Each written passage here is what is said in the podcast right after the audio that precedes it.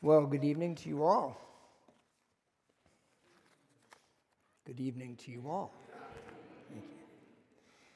You guys should know me by now that I have to have a response or I'm very, very insecure. Welcome to worship at City Reform this evening.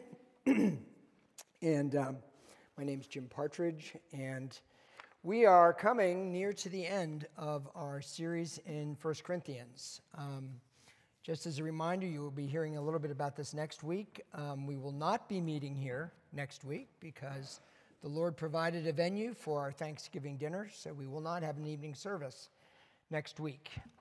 Um, so we will finish 1 Corinthians um, perhaps the week after that, and then I believe the plan is to do a, a short Advent series. So that's the plan going forward from here. Well, uh, unless you had your head in the sand, you should know that there was a major election this past week. And if you weren't aware, just check out those machines in the back that I want to call voting machines, but they're not voting machines, they're scanning machines. Because we've gone from sophisticated voting machines to now, like when I was in school, where you just fill in the dot. I was kind of surprised they didn't make us use a number two pencil. But uh, our building here serves as a polling place. Um, the whole issue of fair and free elections and the integrity of our democracy was a big issue of discussion leading up to last Tuesday. Huge concerns about the future of the country were being raised, but there were competing concerns, weren't there, about the, the here and now issues like inflation and crime. Those were in play as well. And then there was the whole issue of election deniers. And I won't go any further than that. But you'll understand why I'm bringing that up. Folks, we're not here tonight to talk politics. Uh, our pastor did a wonderful job, I thought, of preaching from 1 Peter this morning. Uh, it's about the most political I've ever, ever heard Matt Kerber, but it was right out of the text. So it was perfectly appropriate. But similar issues of what is true and real, how we think or don't think about the future versus our very present concerns and burdens, they're found in our text in 1 Corinthians 15 that we'll consider this evening and read in a moment. As well as a question we must all face in the light of this text Are we resurrection deniers. John just kind of alluded to that a little bit. Do we live fully in the light of the reality of the future bodily resurrection that's promised in the word that we're going to read, with all of its implications? Or are we more concerned, more focused on the here and now, the brokenness that we see in ourselves and our world and the looming threat of death. My heart, as I prepared for this sermon, truth be told, as early as this morning, was answering these questions that I'm posing from a posture of fear, uncertainty, and unbelief. And yet, as Pastor John shared at the end of his sermon on the first half of 1 Corinthians 15 last week, he shared a word from an old Scottish pastor. Our problems are nothing that a good resurrection cannot take care of. Amen. There's a lot of truth there. Dear friends, the Apostle Paul, as guided by the Holy Spirit, wrote the words of 1 Corinthians 15 to provide strong gospel hope to God's people in the midst of a broken world, as well as contribute to the biblical picture of what some call the consummation of all things. 1 Corinthians 15 is a massive theological statement for which I would like to draw one simple conclusion, powerful application that the apostle, the apostle himself provides at the end of the text. It's my main point to you this evening, and it's this Your labor is not in vain. You can abound in your work with steadfast and immovable faith because of resurrection hope. So let me read our text, and then we'll affirm it together as the word of the Lord and then I will pray. This is 1 Corinthians 15, verses 35 through 58. But someone will ask, How are the dead raised? With what kind of body do they come? You foolish person. What you sow does not come to life unless it dies. And what you sow is not the body that is to be, but a bare kernel, perhaps of wheat or of some other grain. But God gives it a body as He has chosen, and to each kind of seed its own body. For not all flesh is the same, but there is one kind for humans, another for animals, another for birds, and another for fish. There are heavenly bodies and earthly bodies. But the glory of the heavenly is of one kind, and the glory of the earthly is of another. There is one glory of the sun, and another glory of the moon, and another glory of the stars, for star differs from star in glory. So it is with the resurrection of the dead. What is sown is perishable, what is raised is imperishable. It is sown in dishonor, it is raised in glory. It is sown in weakness, it is raised in power. It is sown a natural body, it is raised a spiritual body. If there is a natural body, there is also a spiritual body. Thus it is written The first man, Adam, became a living being. The last Adam became a life giving spirit. But it is not the spiritual that is first, but the natural, and then the spiritual. The first man was from the earth, a man of dust. The second man is from heaven. As was the man of dust, so also are those who are of the dust. And as is the man of heaven, so also are those who are of heaven. Just as we have borne the image of the man of dust, we shall also bear the image of the man of heaven. I tell you this, brothers, or I declare to you, brothers, flesh and blood cannot inherit the kingdom of God, nor does the perishable inherit the imperishable. Behold, I tell you a mystery. We shall not all sleep, but we shall all be changed. In a moment, in the twinkling of an eye, at the last trumpet. For the trumpet will sound, and the dead will be raised imperishable, and we shall all be changed. For this perishable body must put on the imperishable and this mortal body must put on immortality. And when the perishable puts on the imperishable, and the mortal puts on immortality, then shall come to pass the saying that is written Death is swallowed up in victory. O death, where is your victory? O death, where is your sting? The sting of death is sin, and the power of sin is the law. But thanks be to God who gives us the victory through our Lord Jesus Christ. Therefore, my beloved brothers, be steadfast, immovable, always abounding in the work of the Lord, knowing that in the Lord your labor is not in vain. This is the word of the Lord. Would you pray with me? Excuse me. Father in heaven, as we come to your word, this massive word, this amazing word, we are humbled to think of a God, as we read earlier, a personal God who will wipe away the tears of his people who will one day swallow up death in victory. We thank you as we consider that great day this evening in this word. Father, I pray for myself and for my brothers and sisters here that you would lift us up, lift us up out of all the concerns and burdens that we might have. Lift us out of fear, out of insecurity, out of feeling so inadequate. Give us great, great confidence in Christ that we have a great future hope.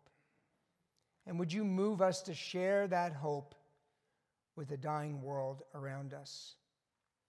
Father, I pray that you would forgive my many sins. As I preach this word, I pray that you would use this word for your purpose. Father, would you uh, cause your spirit to be mighty among us as we consider this your word? Hear us as we pray. In Jesus' name, amen. Well, let's work through this text. Follow along with me to see how Paul comes to his conclusion in verse 58, which I said before My word to you, your labor is not in vain. You can abound in your work with steadfast, immovable faith because of resurrection hope. How does Paul get there? Well, first of all, we need to realize that the Greco Roman world of the first century, like ours, that world, in that world, a bodily resurrection was not seen as a serious explanation for life after death, if there was even any conception of what that might be.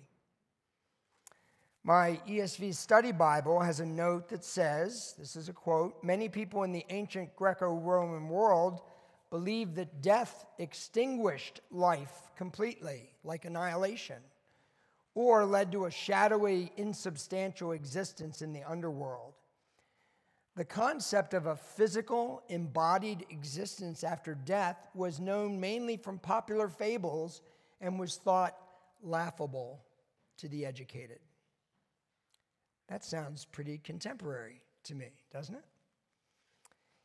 If this background is true, the very first part of our text, look at verse 35 and 36, it helps us understand the questions and Paul's response. The two questions in verse 35, you know, at first reading seem pretty honest and straightforward, don't they? And yet Paul answers pretty strongly You foolish person, or literally, fool. Leading us to conclude that these were not honest questions. These instead were the taunts of resurrection deniers who were seeking to undermine the credibility of what Paul was teaching. Now, these questions lead to his arguments in verses 37 through 41, where he says essentially that resurrection deniers fail to see the power of God in creation right before their eyes. He gives two analogies from the natural world to make the point. Look in verse 37 and 38. Paul goes horticultural on us to show the miracle of a bare seed planted in dirt that results in a short time in a fully grown plant.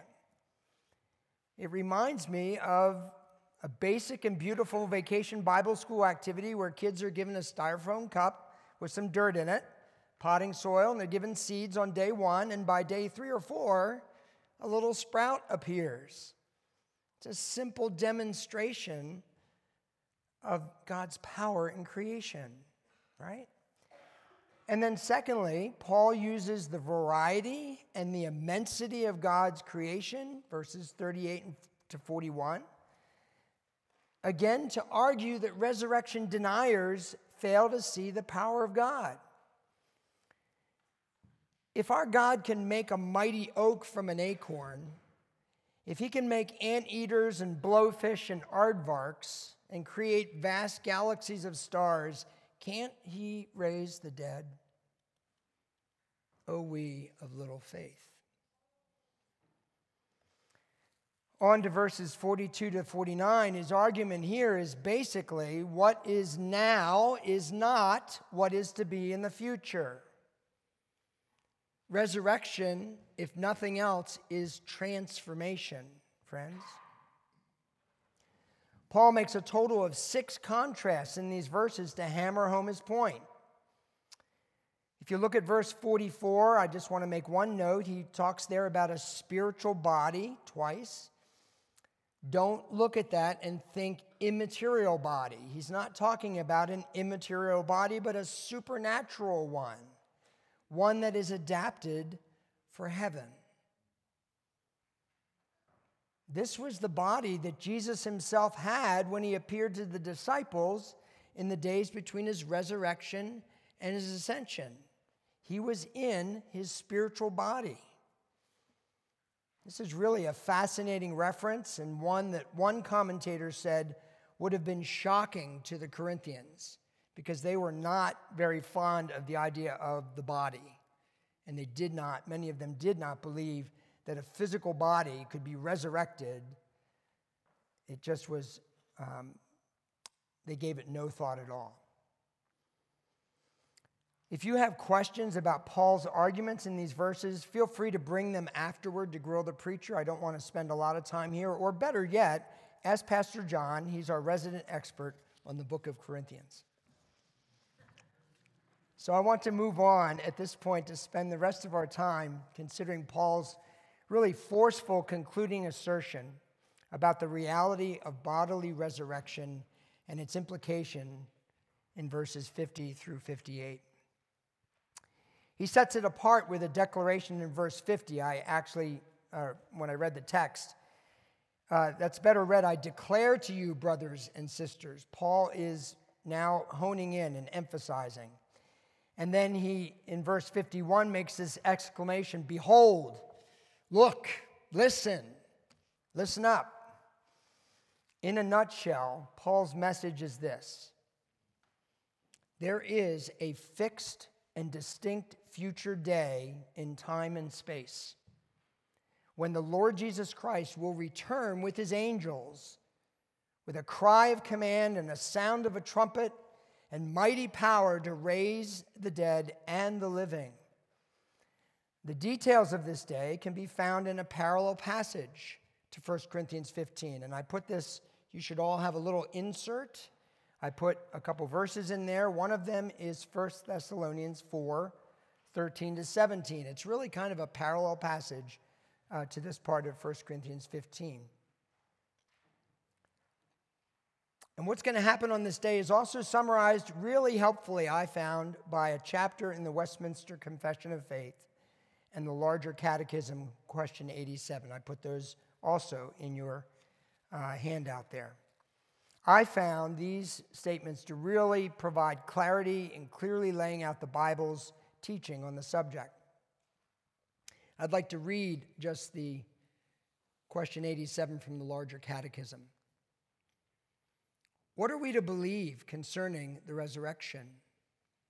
We are to believe that in the last day there shall be a general resurrection of the dead, both of the just and unjust when they that are then found alive shall in a moment be changed, and the selfsame bodies of the dead which are laid in the grave, being then again united to their souls forever, shall be raised up by the power of Christ. The bodies of the just, by the Spirit of Christ and by virtue of his resurrection as their head, shall be raised in power, spiritual and incorruptible and made like to his glorious body. And the bodies of the wicked shall be raised up in dishonor by him as an offended judge.